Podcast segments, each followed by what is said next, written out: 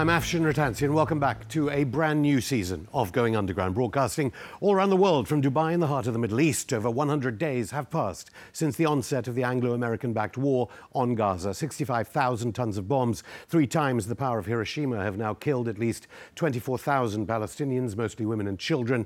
More journalists, all of them trying to bypass NATO nation propaganda and censorship, have now been killed in Gaza than journalists all around the globe in the whole of World War II.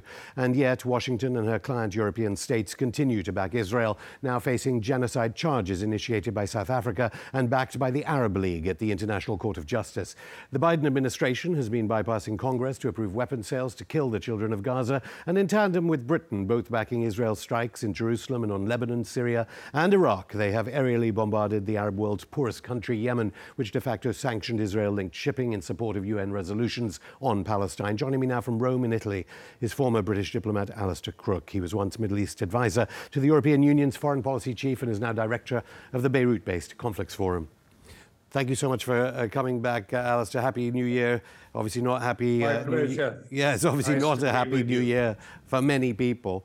Um, I'm not quite sure if the scheduled attendance of the Saudi Foreign Minister, uh, Prince Faisal, is about Gaza, Yemen, or Ukraine. He's scheduled to meet uh, uh, EU foreign ministers in Brussels. How alienated from the world the US, EU, NATO allies, uh, after 4% of Gaza's population is now dead, uh, disappeared, or wounded? Completely divorced. Completely divorced.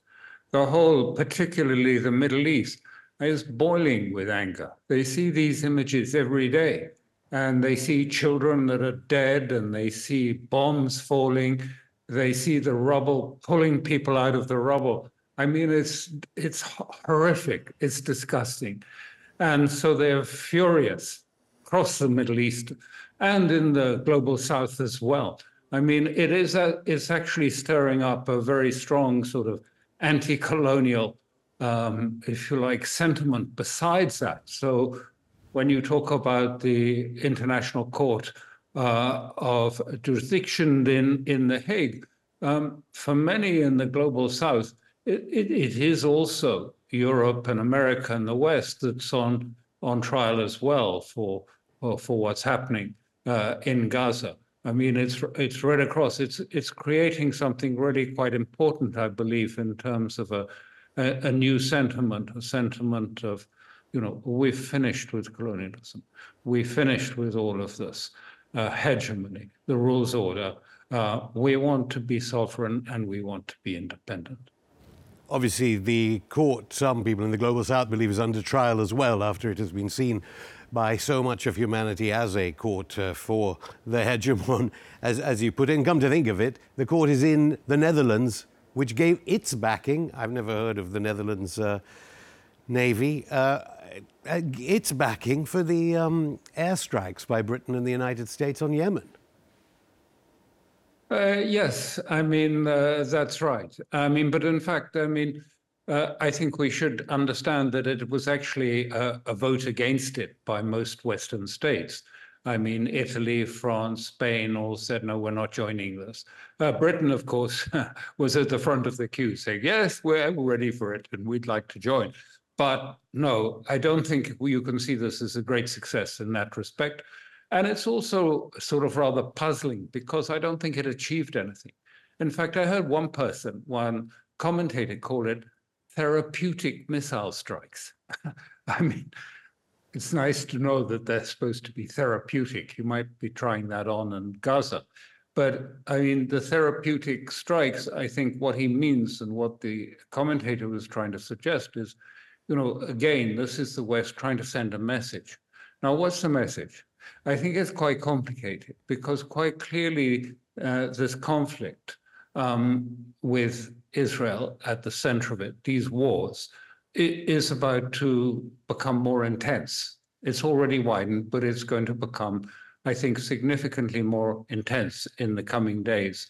And uh, that, I think, means that um, that it's almost certain that Israel, unless something intervenes unexpected, is going to try and push Hezbollah back across the river Litani. Uh, Amos Hochstein, the US envoy, failed to get any political agreement Uh, and the Israelis have said repeatedly that they have all these displaced um, Israelis um, in hotels on the Dead Sea, and they've got to go home, and that means that Hezbollah has to be pushed behind the Litani. Let me just say that makes no political, military sense, because of course, you know, uh, Hezbollah's missiles are not confined to the 28 kilometers between the Litani and the blue line of the south of Lebanon. I mean, they have intermediate and long range missiles, so it doesn't really make much military sense anyway. But that's what Israel wants, and that's what America's given the green light to it. So, what I think is really happening is that, in a sense, um, we saw to begin with the object of um, the White House was really to contain the conflict of Gaza, to contain it within Gaza, and to give um, Israel pretty well a free hand to try and eliminate Hamas, as they describe it, in Gaza. But they didn't want it expanded. Clearly, now they are coming to the conclusion it is going to expand, very likely, and that is um, uh, into Lebanon. And so I think now what they're trying to do is sort of send messages to Iran and to Iraq, whom they've been threatening very strongly in recent days, to sort of say, look, you know, we don't want a war with you, but don't get involved. Don't allow this to become more intense. Don't allow the war to widen, because I don't think the United States wants a war with Iran. They understand that that is a bridge too far, but they want to make sure of that, so they're trying to tamp it down in Iraq, in Syria, in um, in Yemen. And I think that was really the purpose of these missile attacks was sending a message. Now, I mean, I don't think it was a very convincing message. Well, I think some people would say they said, they said what they did was send a message to uh, that uh, international shipping and commodities were more valuable than the children of Gaza. And uh, premiums have gone up. They must have known there was going to be retaliation. It's not going to make premiums go down oh, in any case. Course. But on your point about uh, Hezbollah, and of course, in the past few days, Iran has uh, conducted these strikes into Pakistan and, um, and Iraq and Syria.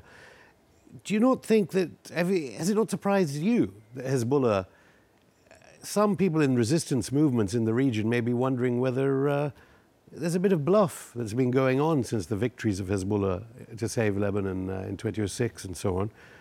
They're not really reacting. And some people saying, you know, uh, Iran is attacking these Mossad headquarters, you know, and groups like this.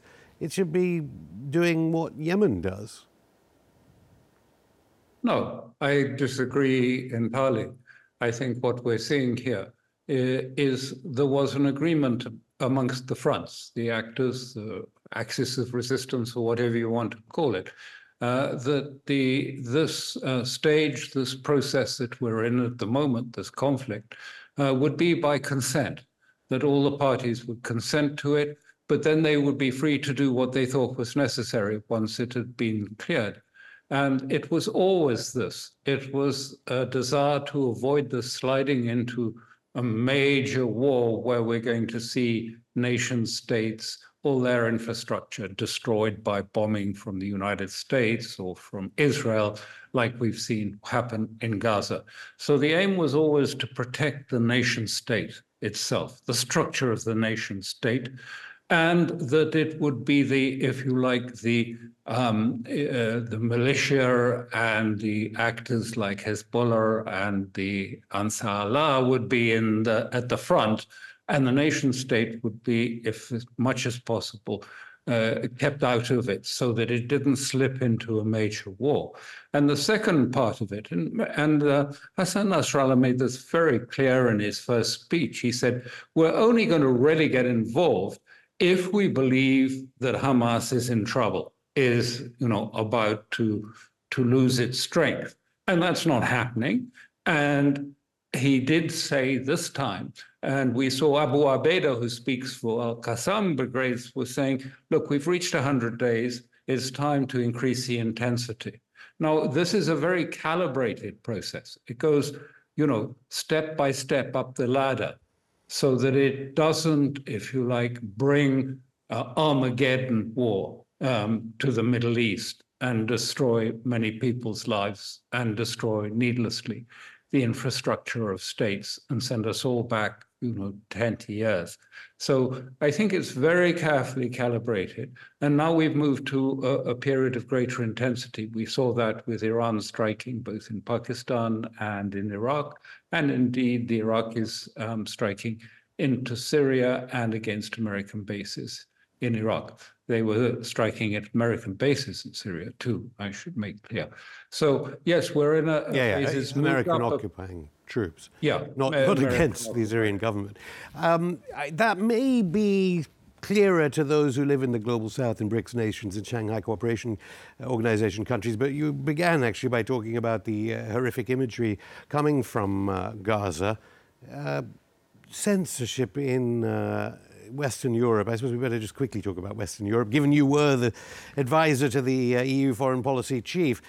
Uh, the sex crime allegations, the beheaded babies stories, uh, they just sort of disappeared, I think, after a lot of people were casting doubt on them from the original uh, attacks uh, last year. Ursula von der Leyen has only said Hamas alone is responsible for what is happening. Similar support for Israeli genocide from the Council of Europe Political Committee. They are going to discuss it, apparently, uh, towards the end of this month. Clear that Western Europe uh, could be co conspirators in any uh, conviction for genocide at the ICJ. Uh, yes, I mean, this is the style of Europe now and of America. Uh, you know, the, the main myth of, of the West that somehow we are culturally uh, superior, that we've inherited this from Greek, uh, sort of, and, and that therefore, you know, we have the right, the mandate to lead the world, is over. And the West knows that, that states just don't accept that we are somehow um, have this um, uh, election to leadership. Uh, and so we see all the West is sticks to a narrative. It tries to get the winning narrative. What matters is we have the winning narrative and they have a clunky narrative, which is not as good.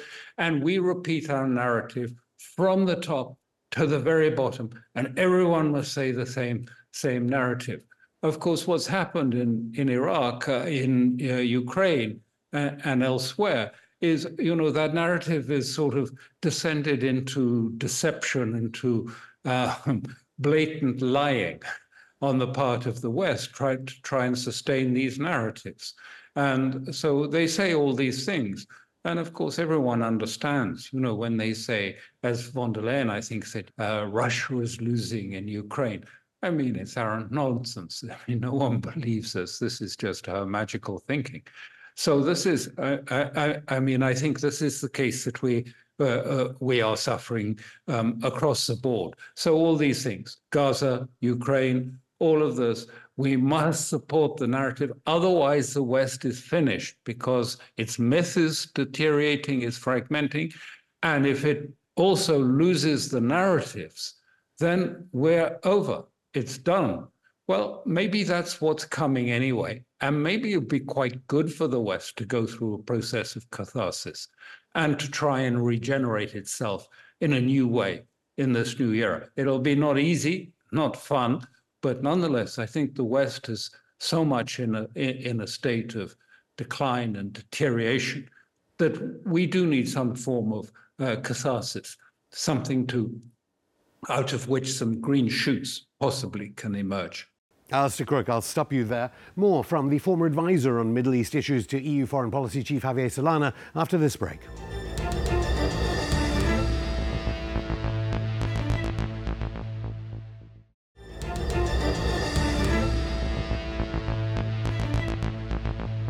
Welcome back to Going Underground. I'm still here with Alastair Crooke, former British diplomat and founder and current director of the Beirut based Conflicts Forum. Alastair, you were, uh, I don't know whether you were channeling Gramsci there because you're in Italy about uh, the new is uh, yet to be born in, uh, at the end of part one. Uh, since I'm speaking to you from the Middle East, uh, though, and um, clearly it's being watched, the death of the old, very closely here, the response from Saudi Arabia and the UAE has to be nuanced, clearly, given rapprochement with Iran and Syria and what happened before. Uh, Yemen now has the right to self defense under the UN uh, Charter, clearly, whereas Israel has no right of self defense, of course. Uh, Yemen has the right of self defense, Israel doesn't.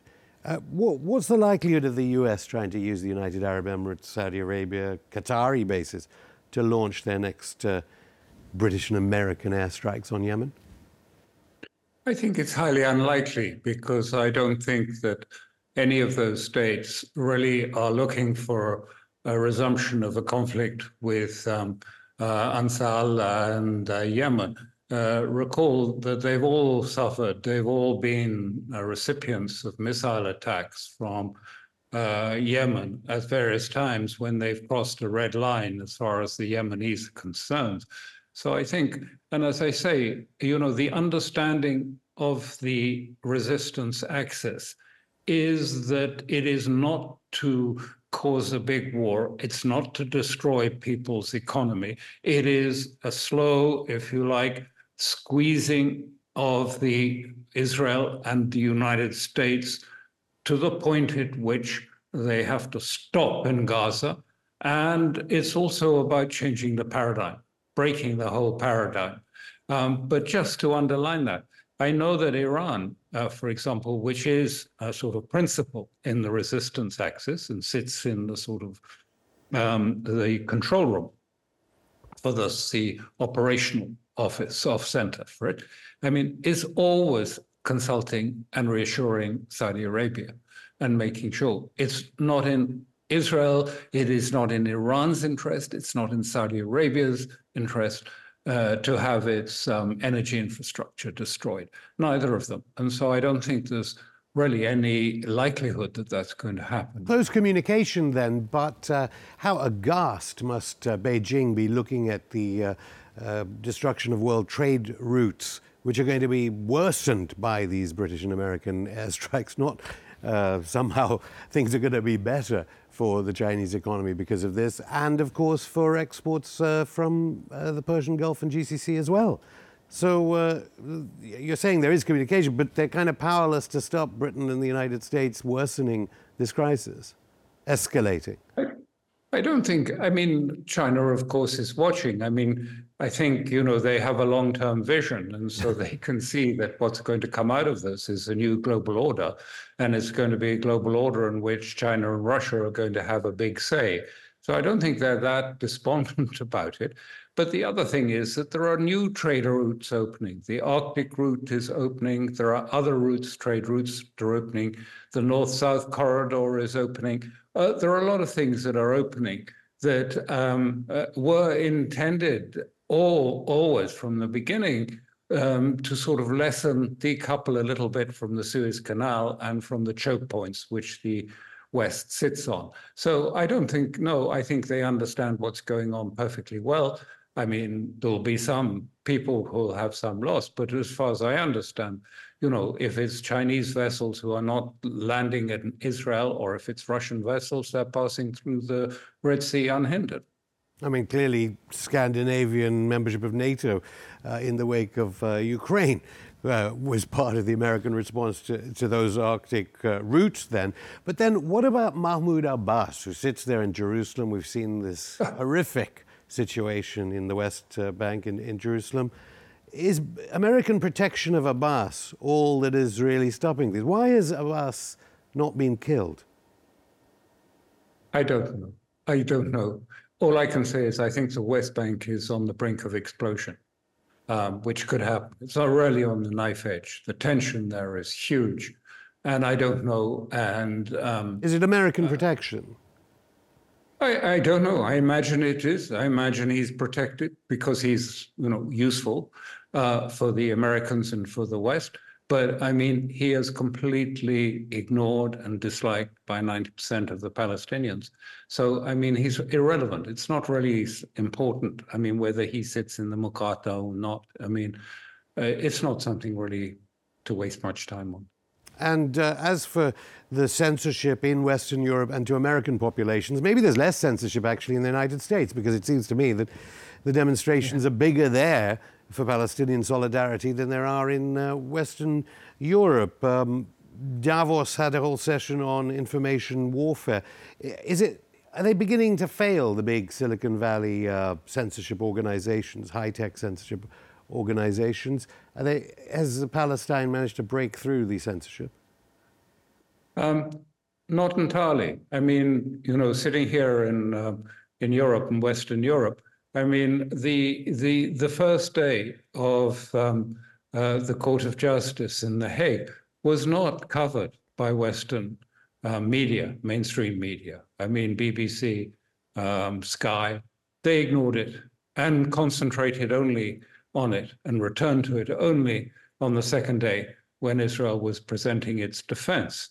So it, it's still very much everything is locked down. You're not allowed to refer to the South African case that they mounted very cogently, I might say, from the particularly from the the, the Irish lawyer.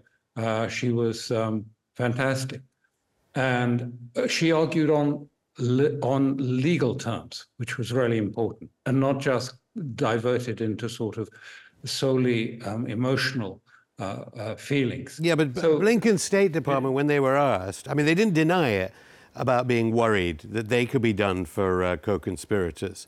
Uh, what happens then? I mean, uh, I mean, I suppose the International Court of Justice has shown such partiality in previous uh, years of its existence.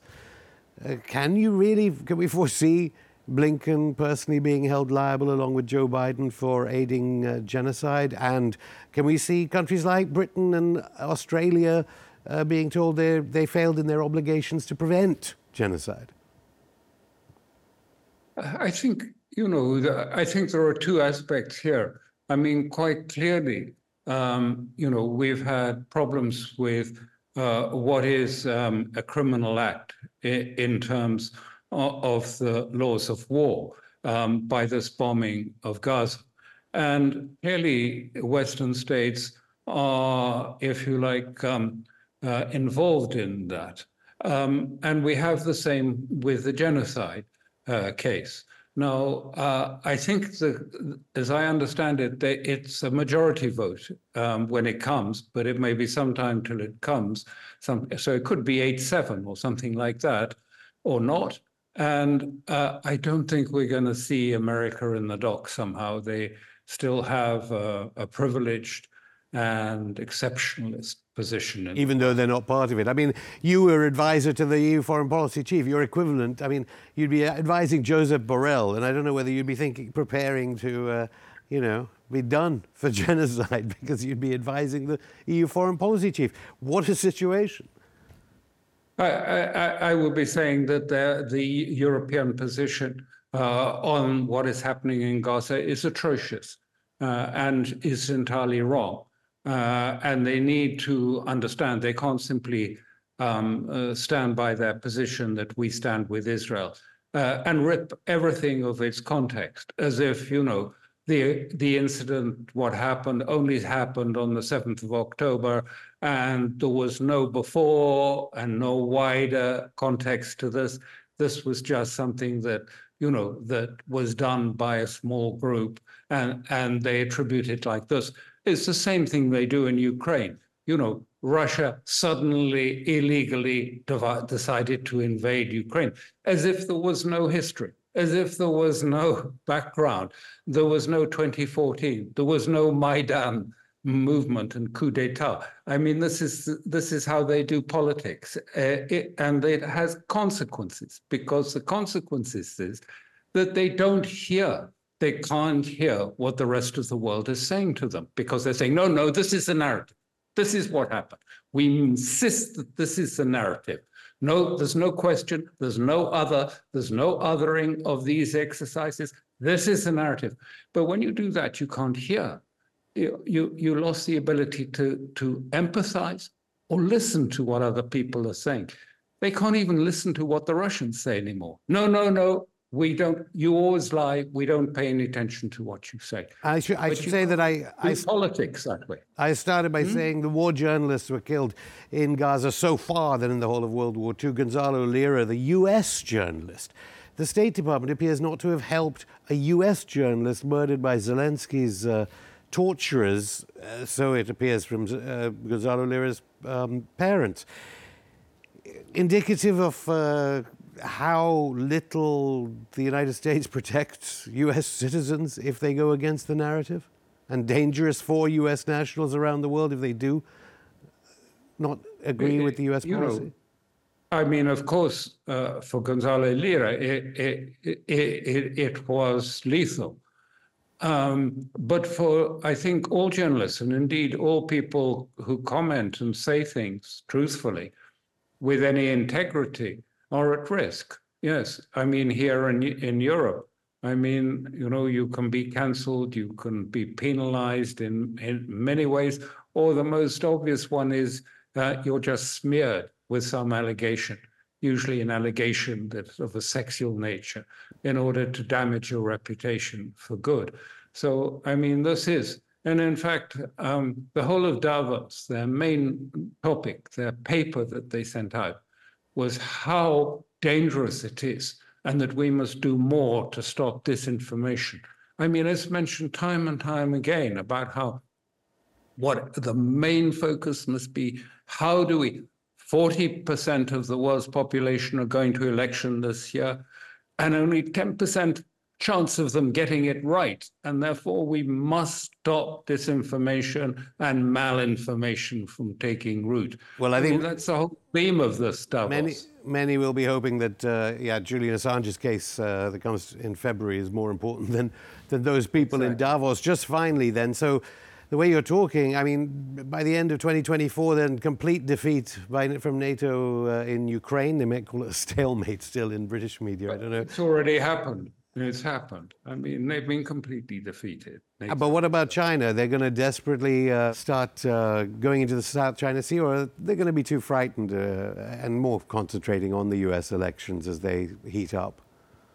You know, China is in a different position from Russia because China is a big trading country. And, um, you know, it's learned some lessons. I mean, I was in Russia recently and, you know, there are no channels of communication with Russia. I was told that at the highest level that, you know, there's nothing. They treat us like the enemy, they sneer at us. And I think China looks at this and it has no illusions about the United With the United States. States, sorry. With the, no illusions about the United States and China. But at the same time, they don't want to get into that position where, you know, all the channels of communication are cut because they are a big trading nation and they've got different interests. Russia understands that. China understands that, but they still work very closely together. Alastair Crooke, thank you. And that's it for the show. Our continued condolences to those bereaved by the UK US backed slaughter in Gaza. We'll be back with a brand new episode on Saturday. Until then, keep in touch via all our social media. If it's not censored in your country, and head to our channel, Going Underground TV on rumble.com, to watch new and old episodes of Going Underground. See you Saturday.